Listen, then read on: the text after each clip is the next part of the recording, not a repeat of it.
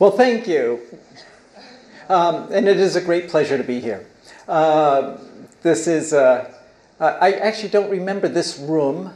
Um, I hear it's been redone since, um, what was it, 1976 when I retired? Uh, when I uh, graduated? yeah, uh, right. Just a little slip. Um, okay, so what I want to talk about today is um, basic research for drug development.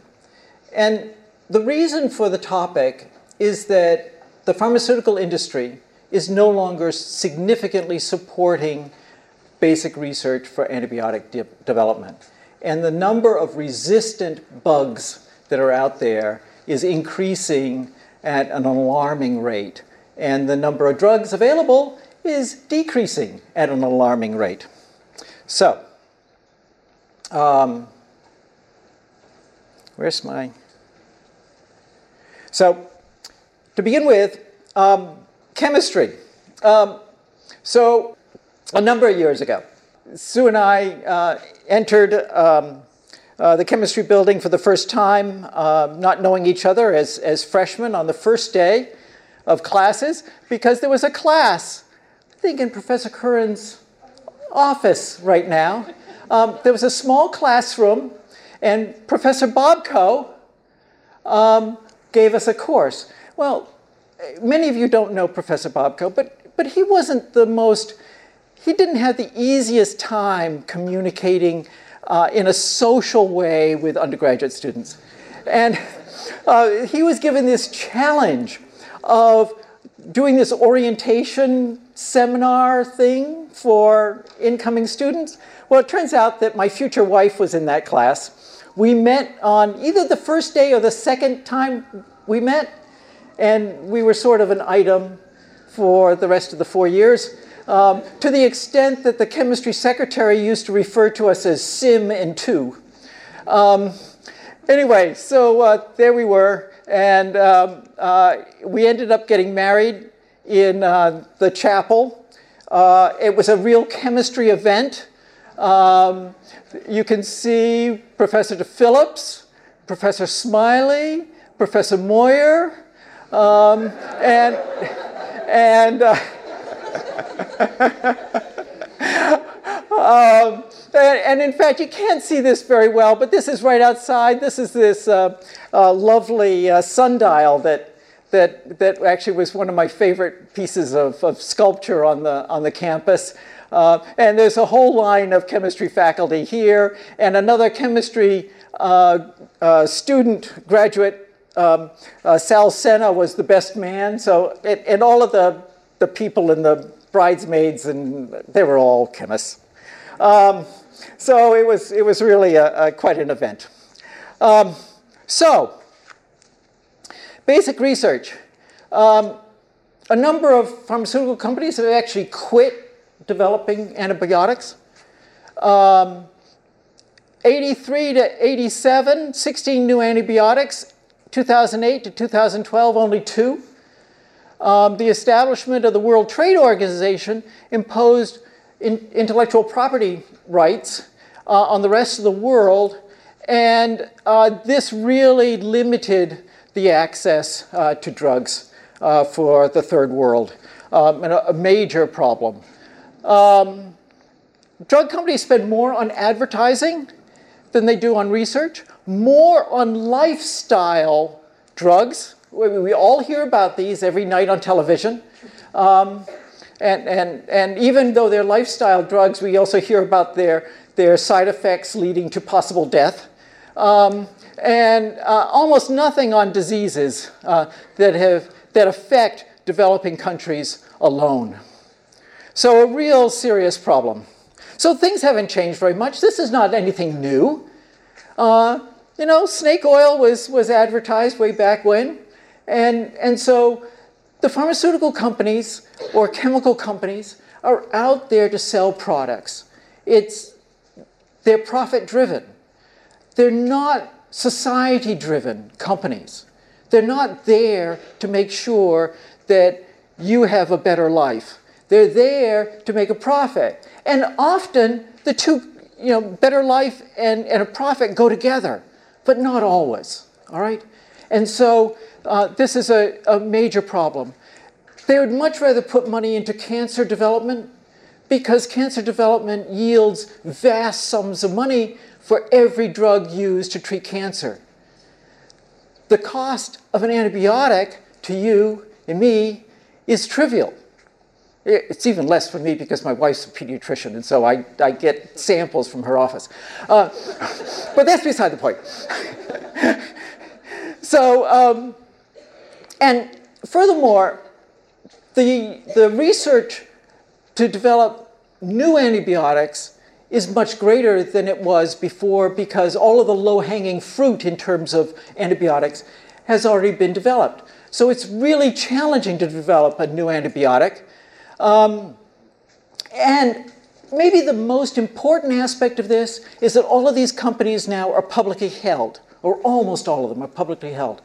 And today, unlike my grandfather, who would buy stock, squirrel it away in a chest, and not look at it for 30 years, today everyone's looking at the stock market pages. Well, they used to, um, uh, in the newspaper. Um, now you can just do it online, I suppose. But, but they're interested in profits today and tomorrow, all right?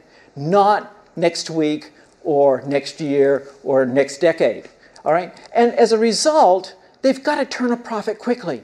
The development of an antibiotic may be a 20 year effort. And they can't afford to do that. All right, so who saves everything? The government.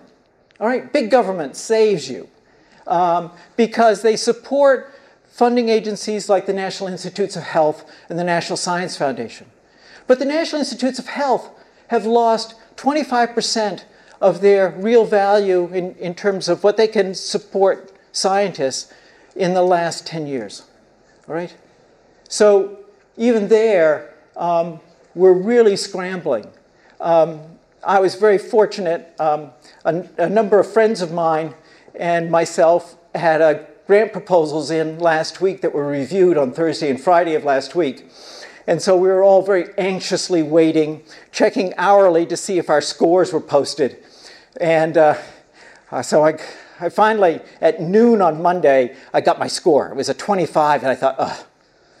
The scores go from 10 to, to 100. 25 is, is typically way out of the hunt. Um, but this panel must have been a really tough panel because I ended up with a 10.0 percentile.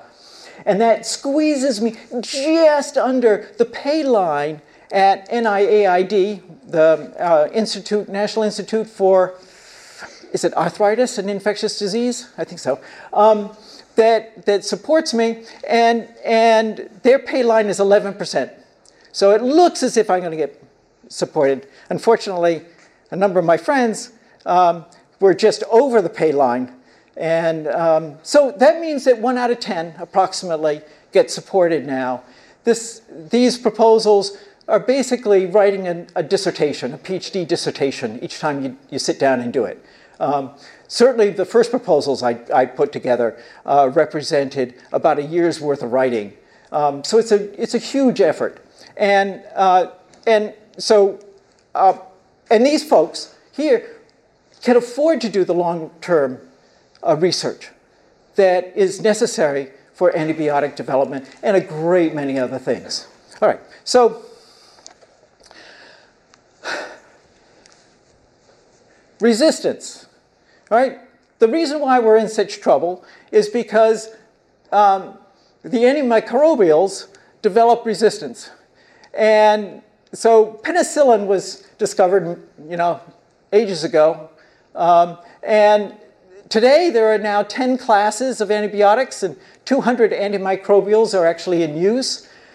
Only 10 classes. What a class means is that basically the structure is just modified to form different antimicrobials. So, so the framework of the drug is about the same. Just 10 classes of anti, antibiotics. So not many. So we need new classes of antibiotics. Um, only one new drug for TB in the last 40 years. TB kills 1.4 million people a year. Um, there is now resistance to every one of these classes in, in various uh, microbes. And um, so uh, and in fact, in almost all pathogenic bacteria are resistant to some of the drugs. Many have multiple drug resistant strains, some extreme drug resistant strains. So it's a really significant problem.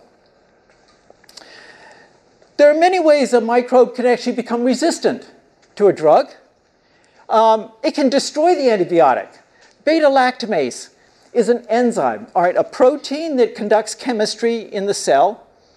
It was developed by the bug to kill penicillin, to eat it up, all right? Then, then the bug is resistant to penicillin, all right? So very clever bugs. Um, the microbe can modify the target protein that penicillin would target. So the antibiotic targets a protein, and uh, if it mutates to a, a, slightly different form of the protein and can still do its function, then maybe the penicillin will no longer bind. So that's another way. Um, and then uh, microbes can evolve certainly an, a different, completely different mechanism for conducting whatever essential function for the cell that penicillin was targeting uh, does. So that's fine. And finally, they can develop very clever mechanisms to recognize the antibiotic and export it. Right? So these bugs are unbelievably clever at you know, um, uh, uh, taking what we work very hard to develop and saying, two people can play this game, and then you've got a resistant strain. So, just as an example, and one that maybe many of you know, in Staphylococcus aureus, um, this was treated the first generation with um, um, staph infections. So this is, was treated with penicillin in the early days. And doctors actually wrote in their notes that you could almost see the patient getting better as they just watched the patient after treating them with penicillin it, because the bug had no resistance to it at all. And uh, they were probably using pretty extensive doses back in those days, right? I, you know, who knows? Um, but anyway, um, but by the 50s, there was resistance, and so they started to use methicillin. And then maybe, maybe many of you have heard of MRSA. So MRSA is methicillin-resistant Staph aureus, all right? And this was a problem, especially in hospitals.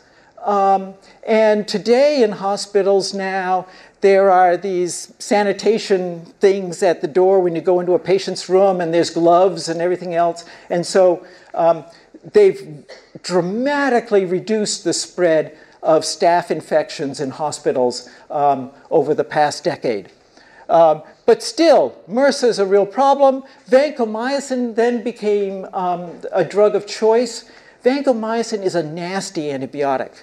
You have to take it IV, and it causes significant challenges for the patient. All right, this is not something that you really want to depend on. Um, and then it's gone on to a number of other options. The bottom line is that 10,000 people a year die of MRSA infections. All right? We don't have the drugs to treat those patients. So, many uh, drug targets in the cell are membrane proteins. These are proteins that exist in the cellular membranes around the cells, and they're really challenging to study. They live in a greasy environment, and they have sort of aqueous bits that stick out beyond the membrane into the, into the periplasm outside the cell or into the cytoplasm inside the cell. And so, um, as you probably realize, that while salt crystallizes very nicely in an aqueous solution, uh, grease does not crystallize, right? Grease, so grease is greasy and it doesn't form crystals. Um, so trying to crystallize a membrane protein to get a three-dimensional structure of this pretty uh, protein so that you could figure out maybe how an antibiotic binds to this thing, that's really challenging to do. Um, so uh, we've developed an approach using NMR spectroscopy for looking at these proteins while they exist in cellular membranes or models of the cellular membrane. So, as a result, um, well, so there's a great many membrane proteins on the surface because they, they, conduct all sorts of stuff. That's what lets things into the cell, lets things out of the cell, allows signaling across the cell. G protein coupled receptors are membrane proteins, and they end up being uh, very important for all sorts of signaling devices between cells and so forth. So, um, I'm going to tell you a little bit about influenza. Um, so back in back in uh, almost a, a century ago now, a third of the world's population was infected. This is what really brought World War I to a close. Um, and a third of the po world's population died. Uh, in the US, 28% were infected, 500 to 650,000 people died. And this is a map of, uh, or a, a, chart showing as a function of month here the number of cases. And this was 60 cases per, per thousand uh, in cities around the world. So these various charts. Um, just, um, I'm sorry, 60 deaths per thousand uh, in various cities, uh, including, I, I, think, one, I think New York is among these. Um, hospitals were made everywhere. Um, they were made in tents uh, out in the desert um, all sorts of, in order to treat the large number of, of people. The really surprising thing here is that unlike pe people like me didn't die, all right, it was healthy young people like you, all right, that were killed. To this day, we don't understand why that happened. We normally infections knock off people like me or little kids, right? But no, not with the Spanish flu of 1918 1919. So, a real challenge uh, to try to figure out how that infection was so deadly. And this is why people are so concerned about flu infections and vaccines.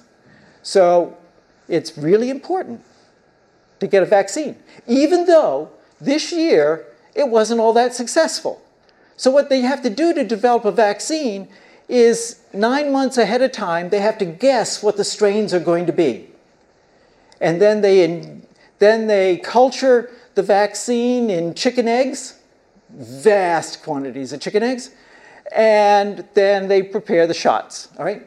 And this year, um, a couple of the strains were actually present and, and protected people, but a number of the strains that were present in, in the flu infection this year uh, weren't, uh, you weren't protected by the, the vaccine. But this sort of thing could happen again, and we are not very well prepared to deal with it as uh, with drugs.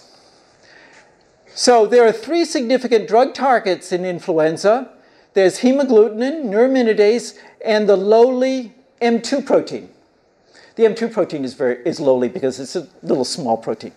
Um, and its job is actually to allow acid to penetrate into the interior of the virus particle. So um, I'll, I'll, talk about that in just a minute. Um, in, in uh, 1969, amantadine and rimantadine were two drugs that were available as anti-flu drugs to treat influenza. In 2005, 2.6 billion doses were used on bird farms. Um, and surprise, surprise, the year later or two years later, these drugs were no longer effective for any of the strains. So, so something like 95% of the strains that are prominent in annual seasonal flu um, uh, seasons now are resistant to um, these drugs. So, as a result, Tamiflu was basically the only drug available uh, this past year as an anti flu drug to help patients. And people who are immune compromised really, the flu infection is a serious problem. All right, so what happens with influenza? So here's, here's the virus. It comes along, gets endocytosed into the cell, so it gets, there's an invagination here, and it gets into the endosome. The endosome is acidic. This is usually a good step towards starting to break things down um, and destroy whatever they brought in so that they can take advantage of, of all of the bits and pieces of like amino acids and so forth. But instead, the acid here activates the M2 channel, acidifies the interior, and there's a set of proteins here that keep the structure intact. It dissociates those proteins from the cell wall. It then fuses with the endosomal wall, releasing the nucleic acid, it takes over the cell. If you block the acid channel, you can stop the infection. All right? So it's a drug target. All right, membrane proteins are difficult to study though. And, and M2 and hemagglutinin and neuraminidase are all membrane proteins in the, in the capsid of the influenza virus. So we've got, you know, we go from a very greasy environment to a very hydrophilic environment, an aqueous solution. There's a big water concentration. All of these gradients and heterogeneity makes it very difficult to prepare good samples of the protein. And it generates this, this real challenge in terms of studying them, which is why so few membrane protein structures have been characterized. So, once again, the goal behind this is to characterize the structure and how the protein actually conducts its function. If we knew how it functioned, maybe we could develop a drug that would bind specifically to disable the function of the protein, right? And that would be very specific then for this protein as opposed to all of the other proteins in your body that might be exposed to the drug and might cause a wide variety of side effects, possibly leading to death.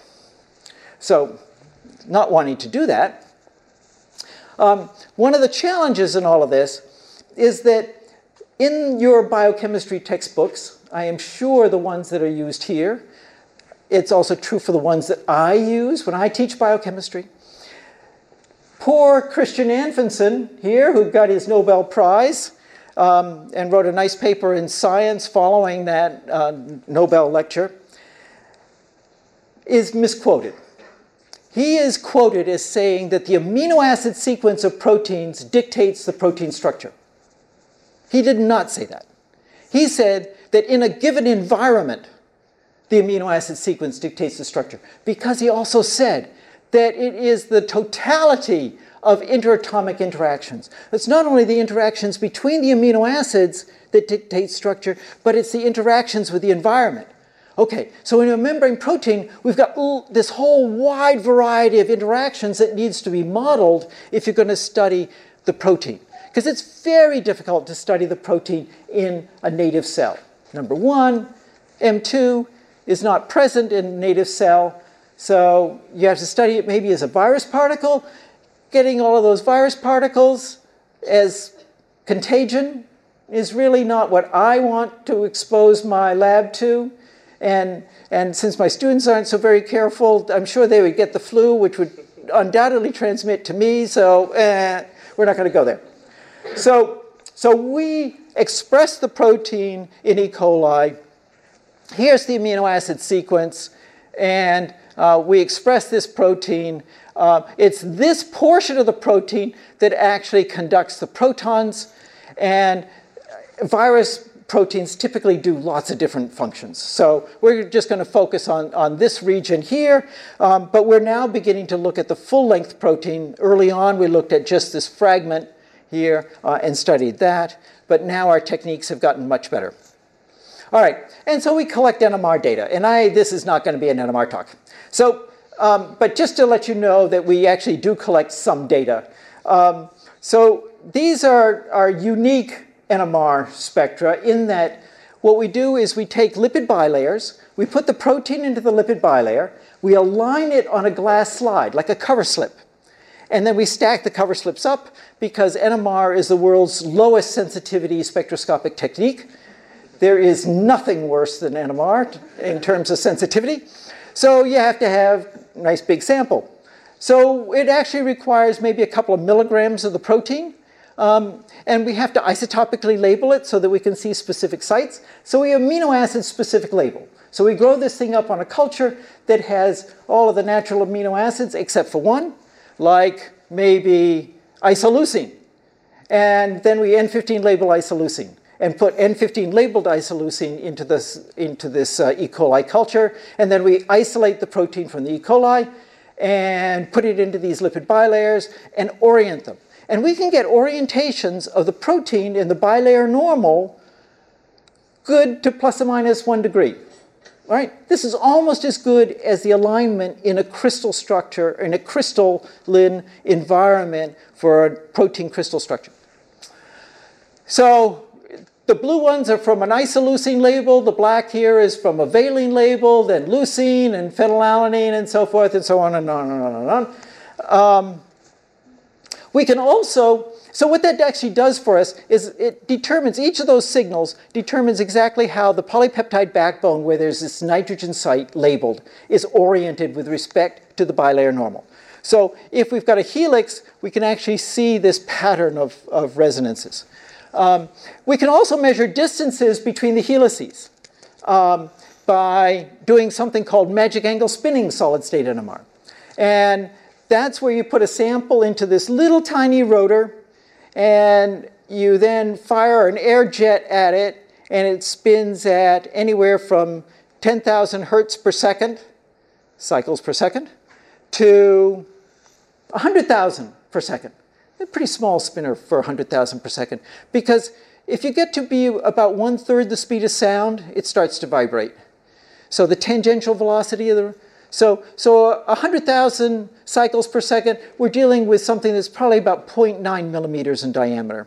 All right, the little cap that goes on it to seal your sample inside is sort of like a fly speck. If you drop it, kiss it goodbye, and it's $300 to replace it.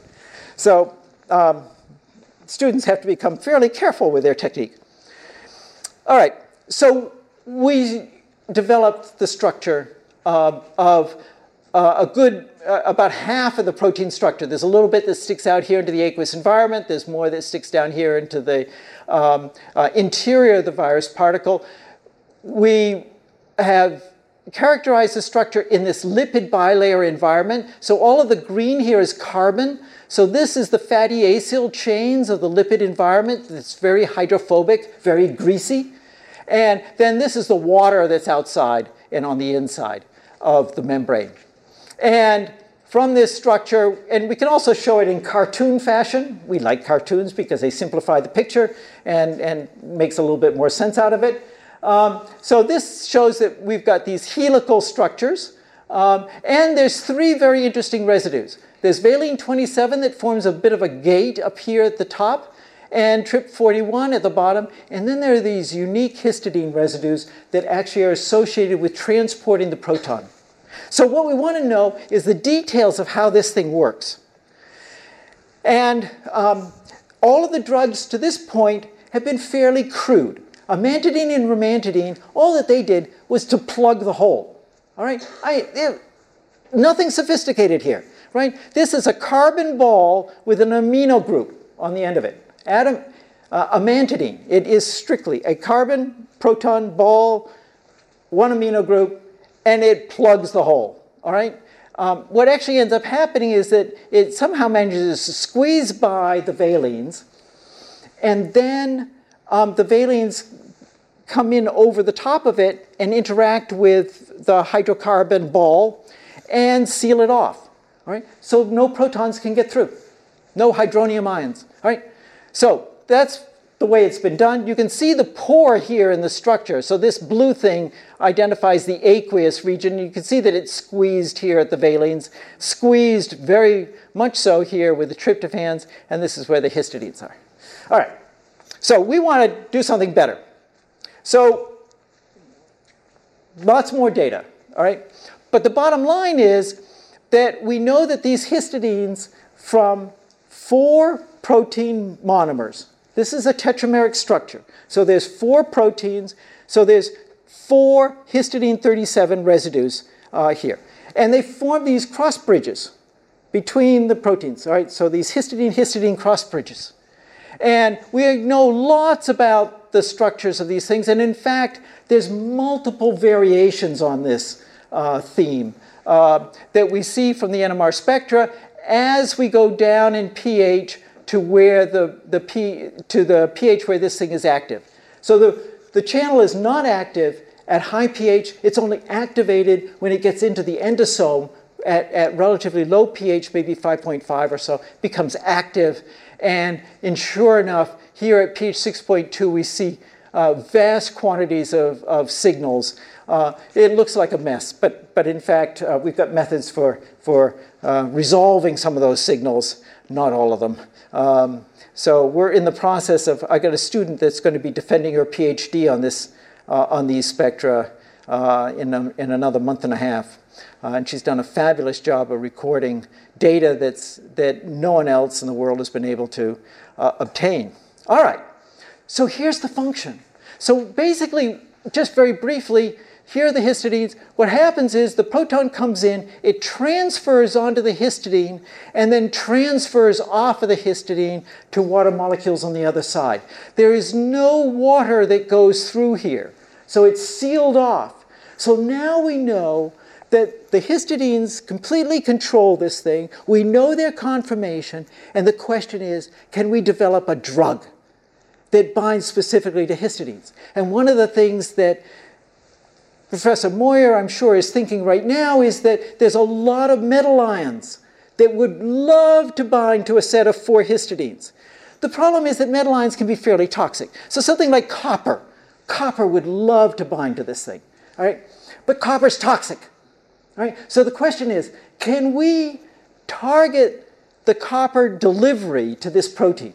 And that is exactly where our research stands right at this moment, all right? And that's that proposal will hopefully go to NIH um, uh, later on this summer um, through collaborations, not from my lab, but we collaborate with lots of other people who have the specific skills in that um, organic, metal organic synthesis technology. All right, so that's that's the bottom line. So our goal now is to develop that a compound that targets the function, not just plugs a hole. All right.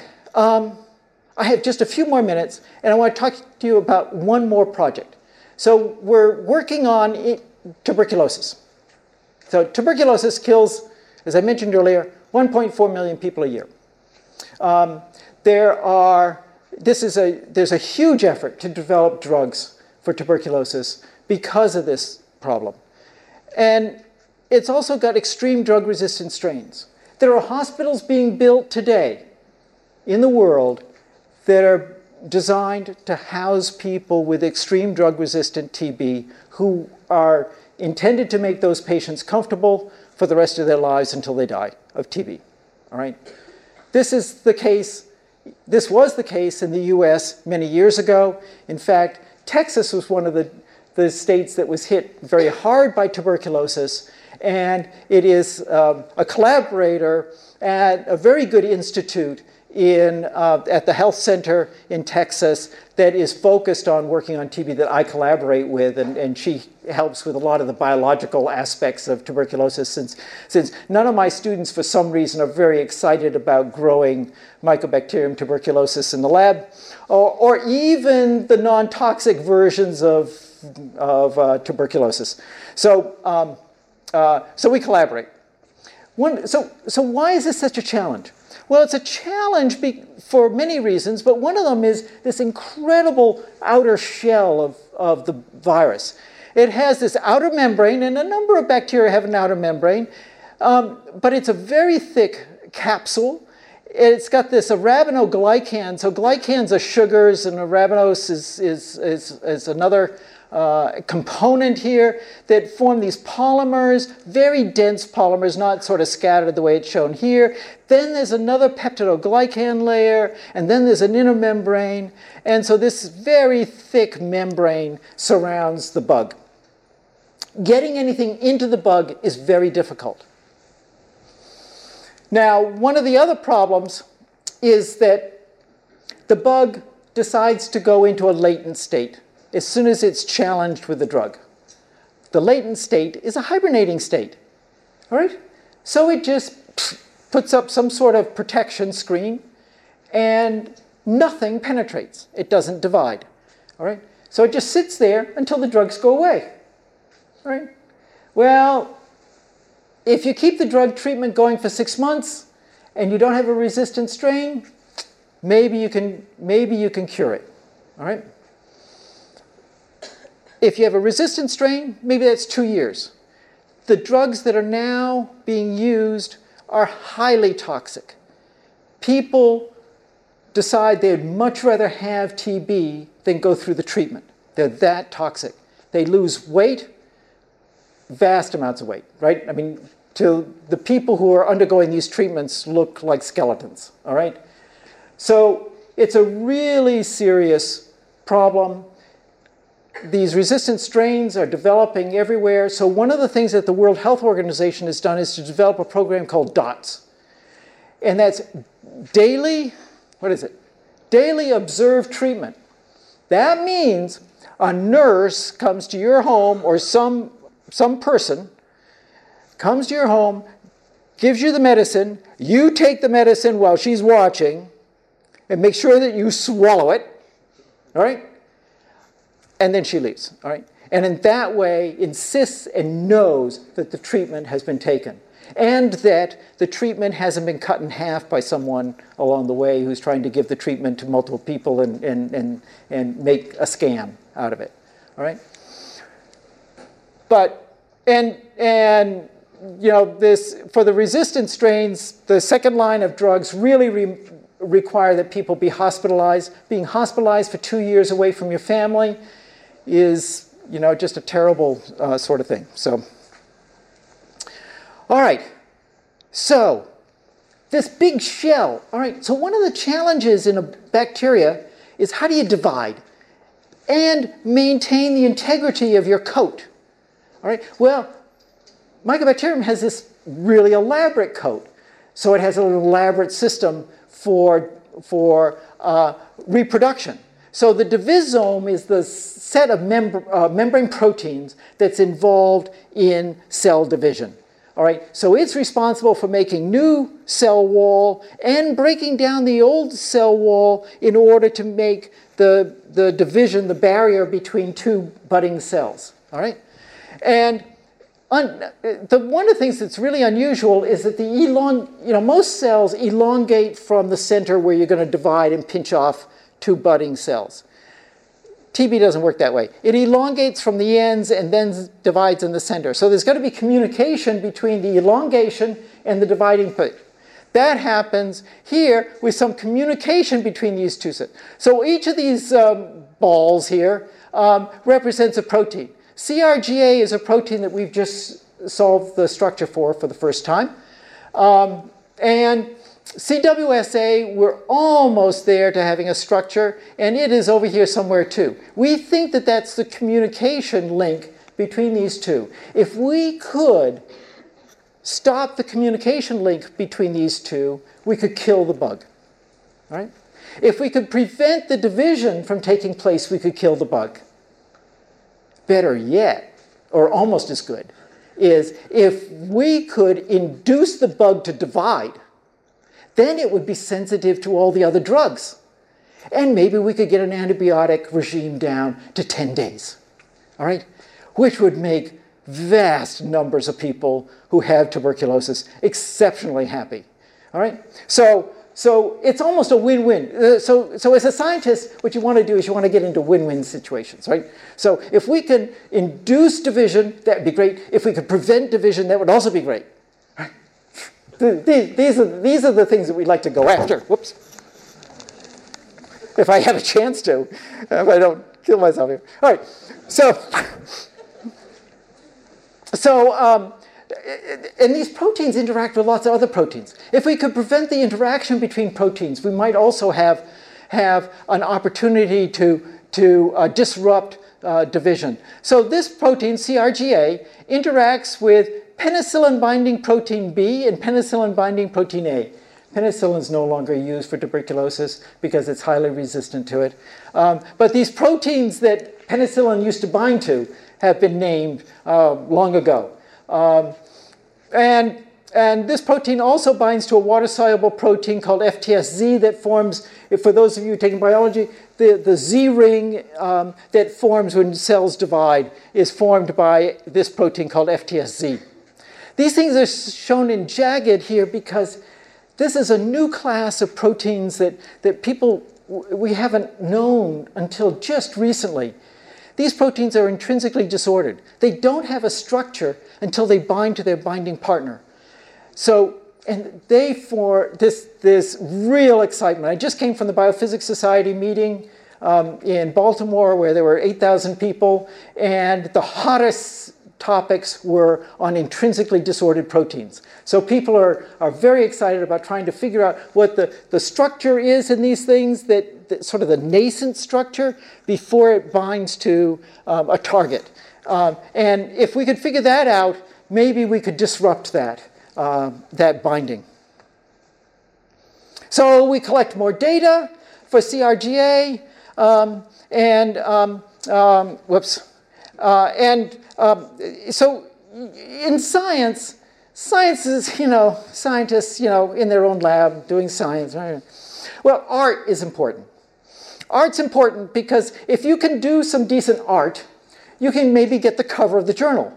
And everyone likes to get the cover of the journal. So um, what we discovered a long time ago was that these spectra here um, actually represent helical wheels. And for those of you who've taken biochemistry, know that a helix has 3.6 amino acids per turn, and it forms this wheel-like pattern. So you get these, the C alpha positions form this, this pattern. Well, it turns out that the data forms this pat pattern. This is residue uh, 76, 77 would be here, this is residue 78, 79 would be here, this is 80. All right, so that gave us the opportunity to take, um, the, and the experiment that we use for doing this is called PISEMA.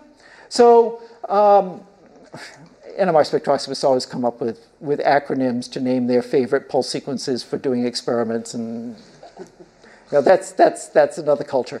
Um, so we decided to take the Leaning Tower of Pisa uh, distort it to make it into an alpha helix, and then show the sun, which is the magnetic field, uh, displaying this pattern of resonances in the plane of Pisa. right? That's how you get the cover of a journal. Uh, also, happening to know the person who is editor of the Journal of Magnetic Resonance, it did help. Um, Okay, so not only did we get this orientational restraints, but we got distances again, the way I talked about before, and we solved the structure.